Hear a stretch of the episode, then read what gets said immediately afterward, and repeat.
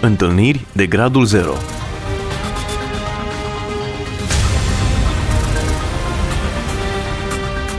O emisiune realizată de Cristina Olariu.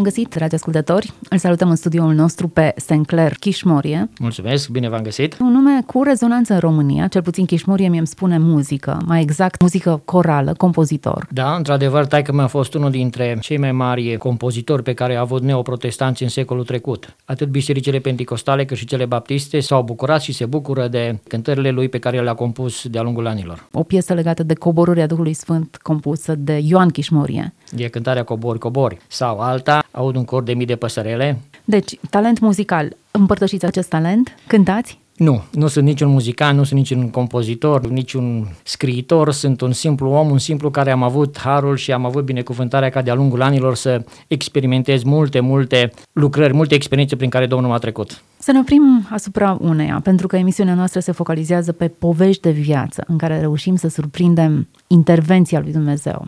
Unde ați vrea să ne oprim? Cea mai mare experiență alături de Domnul când am plecat din țară în anii 81, când am fugit, când am hotărât ca sătul de toată terorizarea și toată oprimarea comunistă să iau drumul spre libertate. Ați plecat ilegal. Și am străbătut un drum greu și anevoios, dar alături de Domnul am reușit să trec prin multe, multe, multe lucruri grele. Păi hai să avem detalii. Pe la Dunăre, pe unde? Toată lumea fiind în partea de vest a țării, fiind din Arad, pe unde ai trecut? Pe la Sârbi? Nu, am plecat prin Constanța. Fiind electrician la vagoane, la uzina de vagoane, făceam uh, vagoane pentru multe țări din lume. Și în acele vremuri, în anul 81, făceam uh, vagoane de Egipt și am găsit un uh, loc clandestin, un loc în perete secret în care m-am ascuns și așa am hotărât să plec din țară. Câte ore ați stat acolo? Practic am intrat de duminica după masa la 5, era data de 3 iulie, o căldură toridă în Constanța, era aproape 35-37 de grade, am intrat acolo și am stat până abia marța după masa la ora 2 jumate 3. 36, în jur de... Aproximativ, da. Da. Ore în care nu ați mâncat, nu ați băut? Am avut uh, o sticlă de apă și am avut mâncare de o masă, eu și cu prietenul meu cu care am plecat, care e în Germania, în Nürnberg. Ce ați trăit orele acelea? Experiențe minunate alături de Domnul. Doar una dintre cele mai fascinante care m-a, m-a marcat pentru tot restul vieții e experiența atunci când decisem din podul vagonului. Vagoanele erau puse de alatul pe vapor, ieșeau din gabaritul vaporului cu un metru, un metru și jumătate. Când am ieșit din podul vagonului, era un perete exterior am coborât pe trapa vagonului, pe tamponul vagonului nostru, din 10 vagoane câte erau puse deasupra vaporului, era o frânghie făcută sul, frânghie care o luasem și ne dedusem drumul până la apă. Când am văzut frânghia pusă acolo, mi-am dat seama că mâna Domnului, un înger al Domnului a pus frânghia de care aveam nevoie. Extraordinar. Marea problemă care era atunci și care o am și acum era că nu știam să not, dar aveam în plan să sărim din vapor la Istanbul și ne făcuse mari probleme. Îi spusesem colegului meu care se ocupase de echipamentul lui să cumpere un colac pentru mine. Când am ajuns în schimb în Constanța, l-am întrebat, ai cumpărat colacul? Ce nu, dar ți-am adus o cameră de bicicletă. Și spun, tu ai impresia și tu crezi că eu sar cu camera de bicicletă în mare, fără să știu să not? Și atunci am hotărât în câteva minute să mergem într-un magazin de sport și să cumpărăm un colac. Și într-adevăr am cumpărat un colac de copil mic. Și aveam colacul de copil mic la mine și camera de bicicletă cu care trebuia să sar din vapor. Foarte îndrăzneață decizie. Să mergeți să vă aruncați în mare fără să știți să notați. O mare e mare, are curenți, are valuri, are furtuni. Într-adevăr. De fapt, când am trecut până Istanbul era noapte, era lunea noaptea spre marța dimineața. Colegul văzuse că țărmul nu era chiar atât de aproape, nu a vrut să mai sară. Și foarte dezamăgit, foarte nemulțumit de faptul că el nu vusese să sară, am hotărât atunci să mergem până în Alexandria. Deci spusese mâncare nu mai avem, apă nu mai am avut și spun hai să mergem să furăm apă. Am ieșit din vagon, am intrat peste toate celelalte vagoane și spre răsăritul zorilor marțea dimineața am mers pe puntea vasului și am umplut două sticle de apă care le aveam la îndemână. Una și una care o găsisem pe bord, pe puntea vasului. Ne-am întors înapoi și am rămas cu gândul să mergem până în Alexandria, să vedem cât putem rezista. M-am pus și m-am întins pe portbagajul vagonului ca să adorm. El citea pe Biblie, aveam Biblia la mine. M-am trezit în jurul orei 10 după ce vaporul trecuse de Istanbul, intrase pe Marea Marmara și îmi zice el, băi, câte războaie a avut David și pe toate le-a câștigat. Și îi spun, da, că a avut frică de Domnul și s-a încrezut în Domnul, nu ca tine, un fricos ca tine. Și m-am culcat înapoi pe portbagaj. În jurul orei două am visat, dormind pe portbagaj, cum, cu frânghia aia care o avusesem la îndemână, care o găsisem pe tamponul vaporului, am făcut un salt până pe uscat. M-am dus în partea cealaltă a vagonului, am deblocat ușa, am deschis ușa și am văzut țărmul, mie mi s-a părut aproape. Am luat frânghia, am legat-o în partea cealaltă, am tras camera de bicicletă pe mine, am tras colacul și m-am dat drumul spre apă, în jos. Când colegul a văzut că eu Singur, îmi dau, da? Singur. Când colegul a văzut că eu îmi dau drumul, s-a dus și el și a luat și el colacul pe el, nici el nu știa să note, știa, dar nu așa, mai bine ca mine, și amândoi ne-am dat drumul la apă. Vaporul a oprit, vreau să fac povestea mai scurtă, vaporul a oprit, tot echipajul s-a uitat la noi, venise spre noi un vapor turcesc. Dar un- era lumină? Era ziua, era ziua la, în jurul orei 3, Dar de ce v-ați dat drumul ziua în amiaza mare? pentru că văzusem țărmul aproape și am spus aici e singura șansă ca să putem să sărim. Era chiar la ieșire în Mediterană, la Dardanele. Am ajuns în apă și după cam jumătate de oră ne-au venit niște pescari și ne-au scos din apă, ne-au cules din apă, practic. Am ajuns la țărm, numai în slipul de baie, fără haine, fără niciun act de identitate, fără bani, fără absolut nimic. Când ne-au adus pe țărm, în jur de vreo 200-250 de turci ne-au înconjurat, ne-au bombardat cu tot felul de întrebări. În tren ați lăsat actele de identitate? Aveați ceva acte sau nu aveați nimic asupra voastră? Toate au rămas în tren, toate le pusesem pe un alt colac, le pusesem într-o pungă, într-un sac de plastic și am zis să le aruncăm în apă. Când am ajuns în schimb în apă, când mă întâlnisem cu Tony, că vaporul mergând din viteză, din inerție, se depărtase de mine. Între mine și Tony erau vreo 100-150 de metri. Îl întreb ce ai făcut cu hainele când pescarii ne-au cules pe amândoi. Zice, nu mai știu, nu știa, le-a aruncat, nu le-a aruncat, au rămas pe vapor, nici în ziua asta nu știm ce s-a întâmplat cu hainele și cu identitatea noastră atunci. Bun, înconjurați de 200 de turci. Nu trăim episodul otomanilor, dar totuși nu cred că v-a fost tot una să vă treziți în, în postura aceasta. Nu înțelegeam ce vorbește.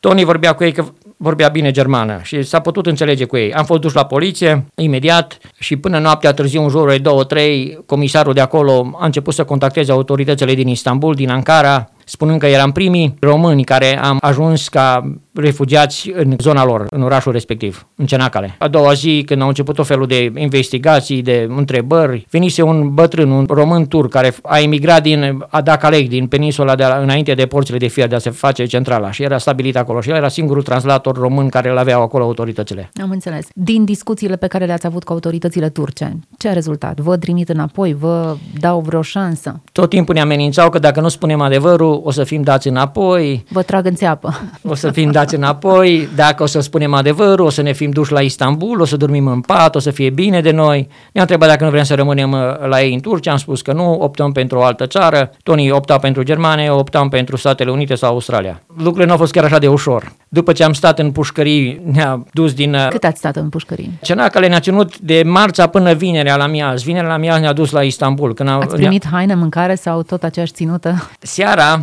cum spun, am ajuns în jurul orei 2, am sărit din vapor, am ajuns la sediul poliției în jurul orei 4. Pe la ora 6 eram numai în slip, au venit niște turci cu unul cu o pungă, ne-a dus niște pantaloni mai jos de genunchi ca și niște șalvari de-a lor, nu știu cum să numeau. M-au dus o pereche de sandale, o cămașă, la fel și lui Tony și ne-au îmbrăcat. Au venit unul, ne-a dus niște mâncare, un sandwich, eram morți de foame, și ne-au ținut sediul poliției de acolo până vinerea la miază, ne-au urcat într-un autobuz și am fost duși la Istanbul. La Istanbul am fost puși în sediu mare a poliției, alături de vreo 100-150 de arestați eh, temporar în, în arestul lor. Și după aceea? Iar de acolo, lunea ne-a fost dus în campul de refugiați de la, de la Istanbul. Acolo am întâlnit alți români care s-au bucurat de sosirea noastră, erau în jur de vreo 20 de români. Și erau Cum ajunseseră din moment ce Turcia nu era neapărat o destinație? Mulți au ajuns care erau trimiși la muncă în Irak, în Iran, cu serviciurile hotărâse întoarcerea spre țară să nu mai meargă spre România și au cerut azil politic în Turcia.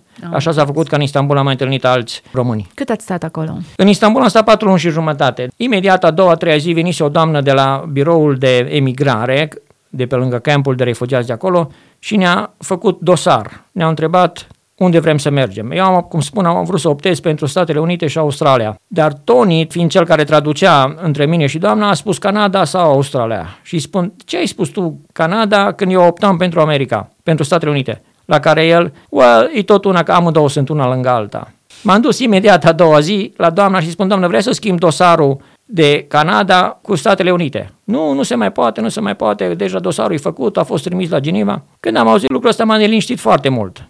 Anunțasem prietenii mei și colegii mei care erau în Statele Unite Uite, am reușit să ajung în Istanbul, vin aici, noi îți facem chemare, vorbisem cu pastorul de acolo, vine în Chicago, vine în Chicago. Doamna nu vrea nici cum să-mi schimbe dosarul. Ceea ce m-a făcut ca atât eu cât și un prieten de-a meu care era tot în camp acolo, nu primise vize pentru America, nu era acceptat de Statele Unite. Și am hotărât să fugim în Grecia de acolo.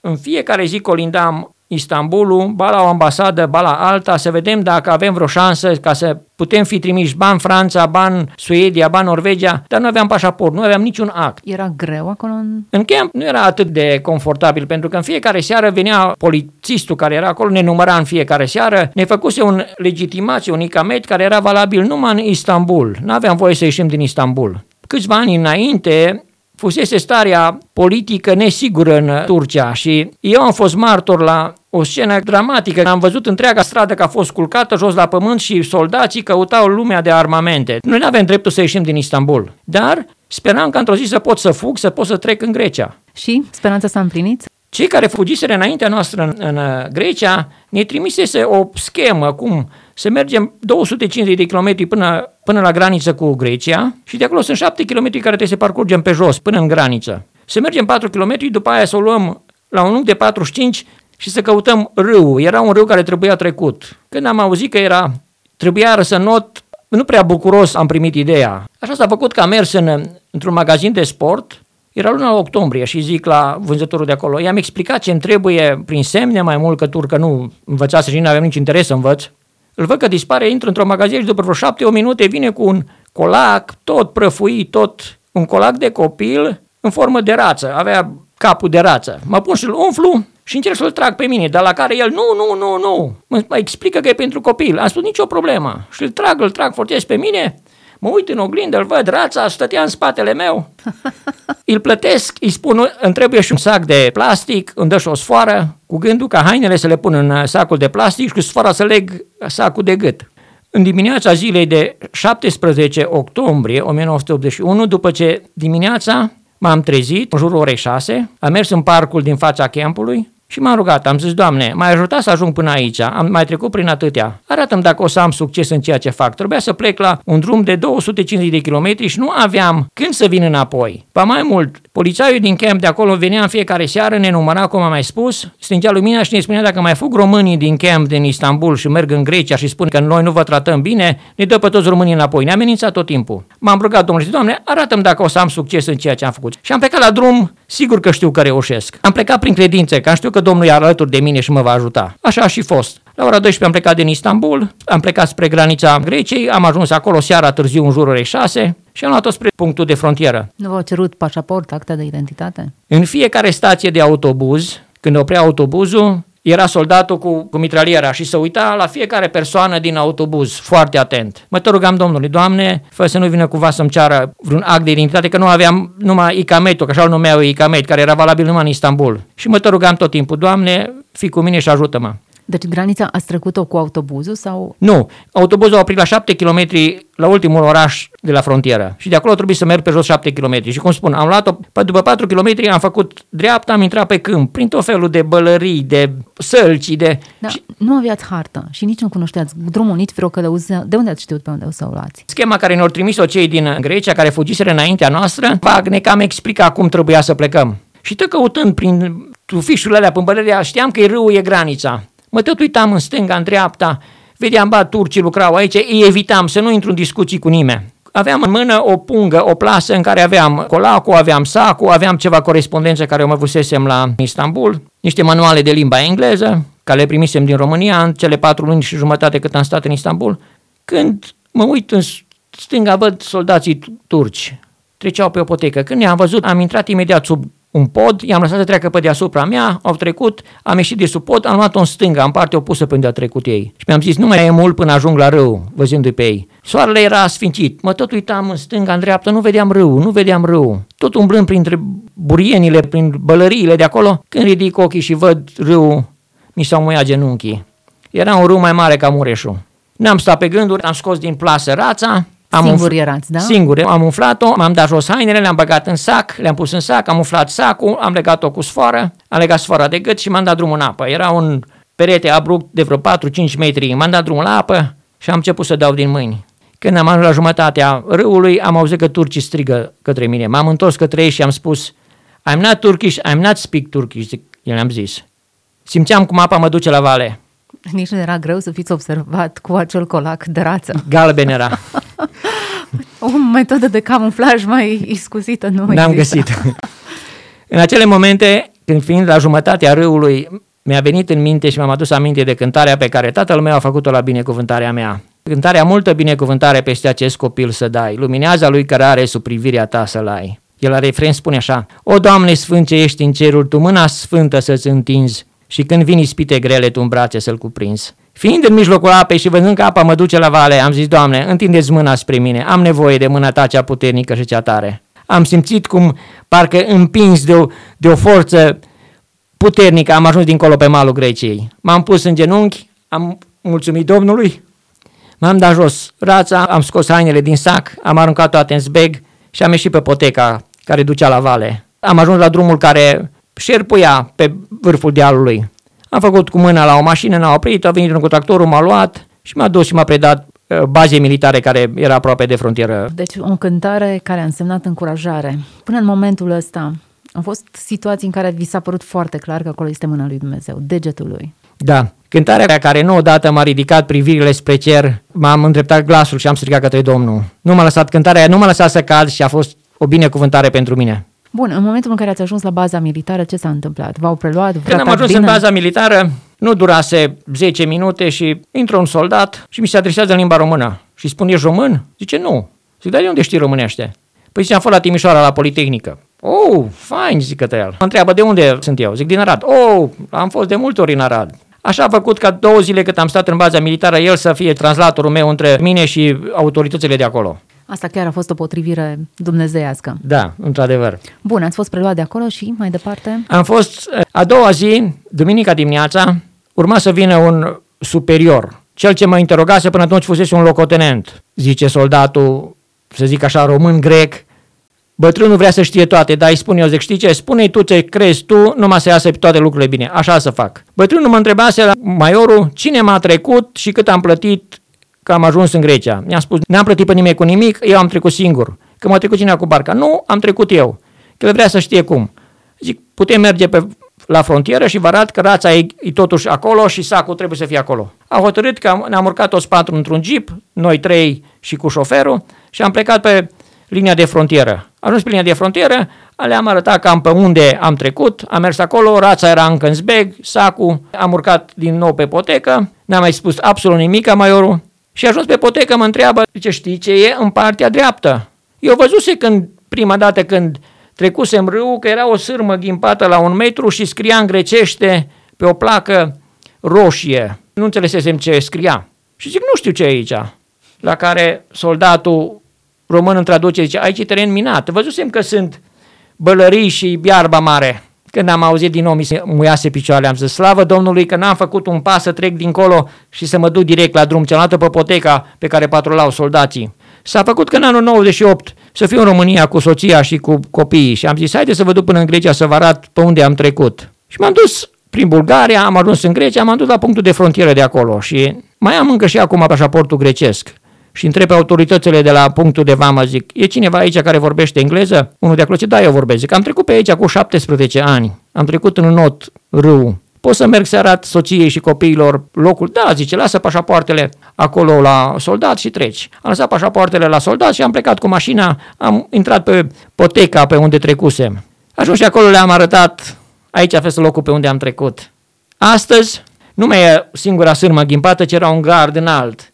În comunitățile românești din Statele Unite, într-un ziar, era publicat cum niște români, cinci români, încercase să treacă din Turcia în Grecia și au trecut pe acolo, dintre care trei au murit și la doi li s-au rupt picioarele. Am zis, slavă Domnului că Domnul a fost alături de mine și nu m-a lăsat atunci să trec. Și în viață și întreg, când Da, totul era la... fracțiune de secundă. Exact. Ce s-a întâmplat din Grecia? În Grecia am fost ținut, interogat de autoritățile vecii din baza militară, am fost predat poliției. M-a predat poliție din Alexandropolis. Așa s-a făcut ca o săptămână de zile am stat numai prin stații de poliție și baze militare până am ajuns la Atena. Într-o săptămână a durat tot drumul meu de la Fere până jos la Atena.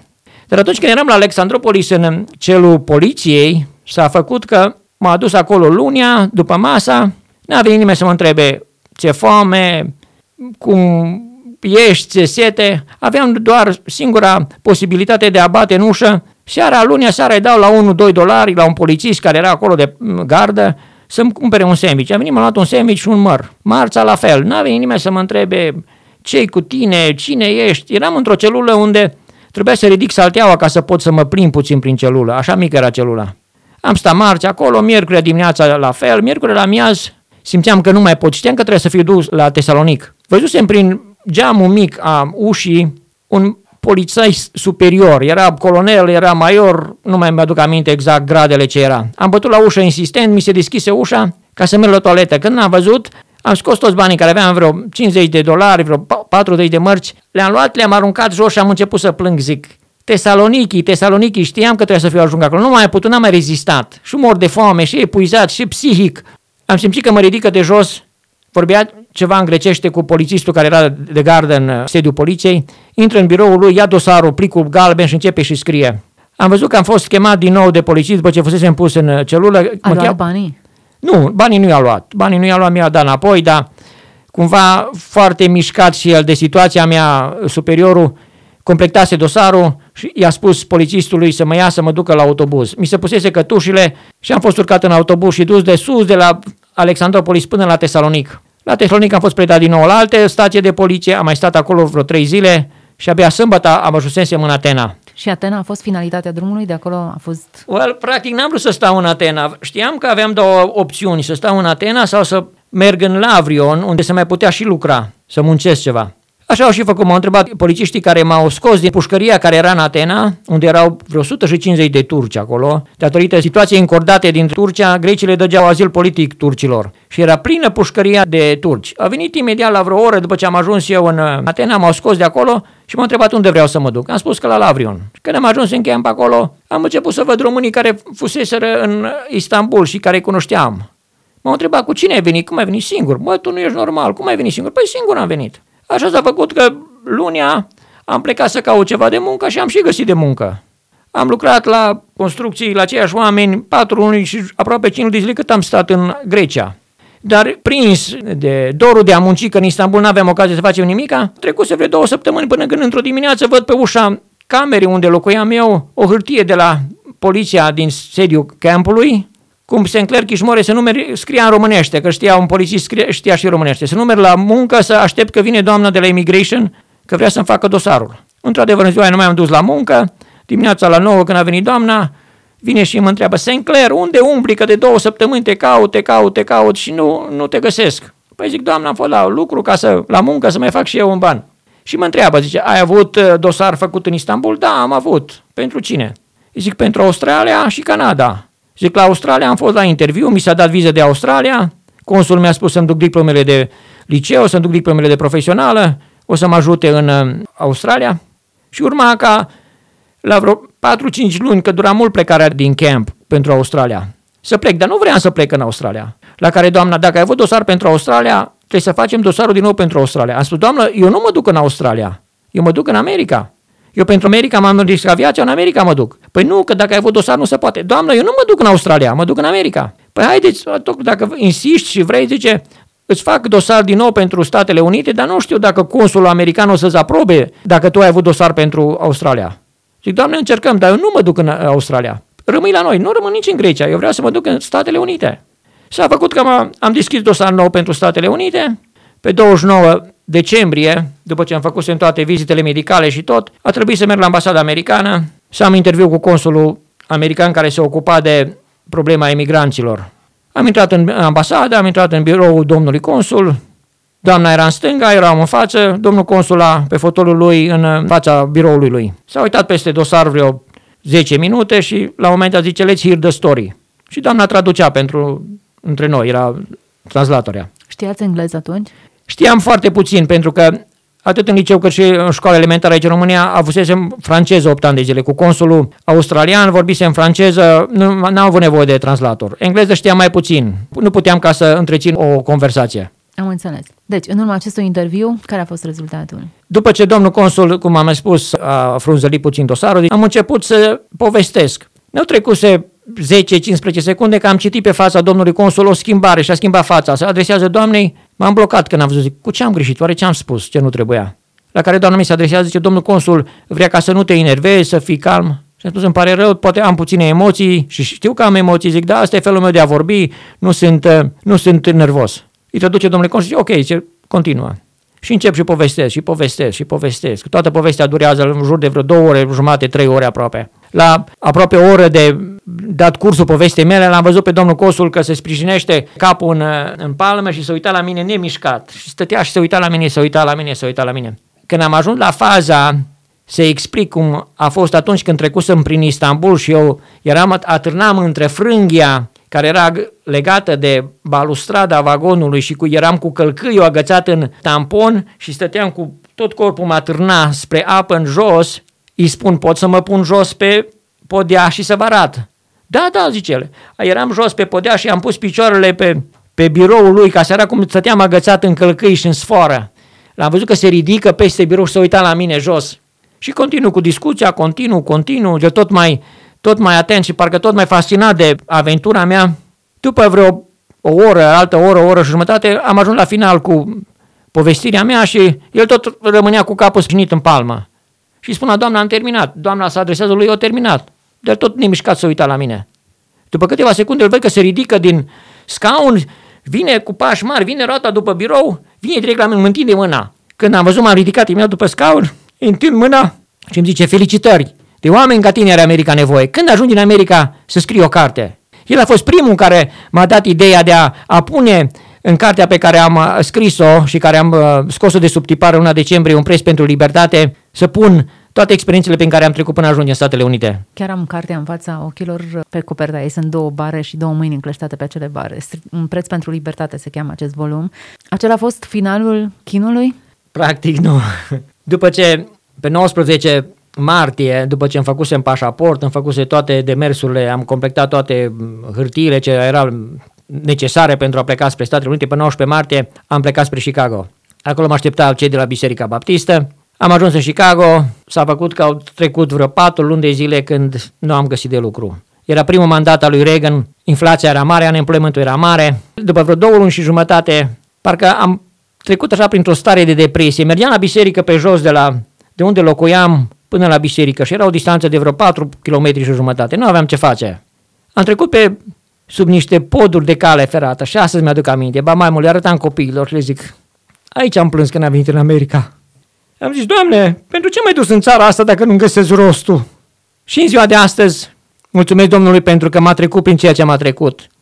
Știți, auzeam când eram în România, în anii 80, în 79, că respectivul cu tare și cu tare au plecat în Statele Unite.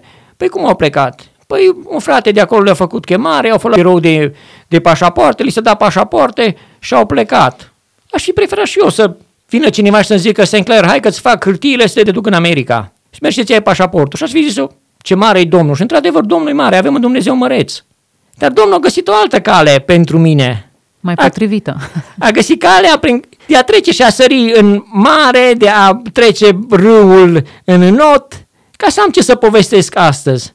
Eu am să povestesc multe și am povestit multe și povestesc tuturor și sunt sigur că sunt mulți în ziua de astăzi care sunt disperați, care poate cred că toate corăbile s-au înnecat. Dar eu vă dau un sfat. Atâta timp cât există credință, există și speranță. Din toată povestea asta, atât de tumultoasă și periculoasă, ce ați învățat? Ce v-a învățat despre Dumnezeu, despre umblarea cu El? Psalmistul David spune într-un psalm, de n-ar fi fost Domnul de partea noastră să spună Israel acum, ne-ar fi înghițit valurile. Exact aia pot să spun și eu. Domnul a fost alături de partea noastră.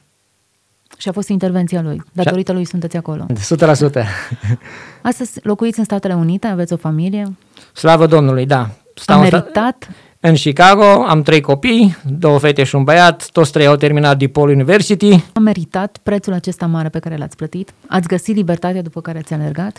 Mulți m-au răpus întrebarea aceasta și le spun de atâtea ori, dacă ar fi să o plătesc din nou, aș plăti eu din nou. Frumos. Suntem la finalul acestei emisiuni. Eu știu că aveți multe de împărtășit. Mă bucur pentru acest volum care oferă mult mai multe detalii celor care vor să afle povestea întreagă.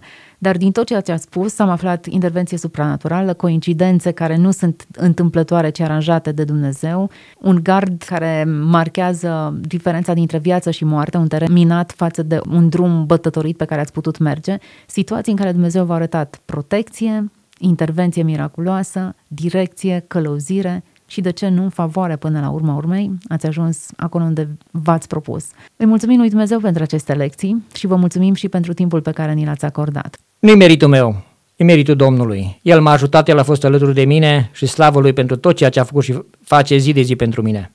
Mulțumim tuturor care au rămas pe frecvența noastră. Împreună cu noi a fost Sinclair Kishmorie, un om care a plătit un preț foarte mare ca să beneficieze de libertatea pe care o are astăzi. A trecut în mod ilegal granița, așa cum ne-a povestit, dar mâna lui Dumnezeu l-a ocrotit și sper ca în situațiile în care vă găsiți acum să descoperiți aceeași putere, aceeași ancoră în Hristos, cel care ne poartă prin cele mai dificile situații. Să fiți binecuvântați, mult har în continuare! Întâlniri de gradul 0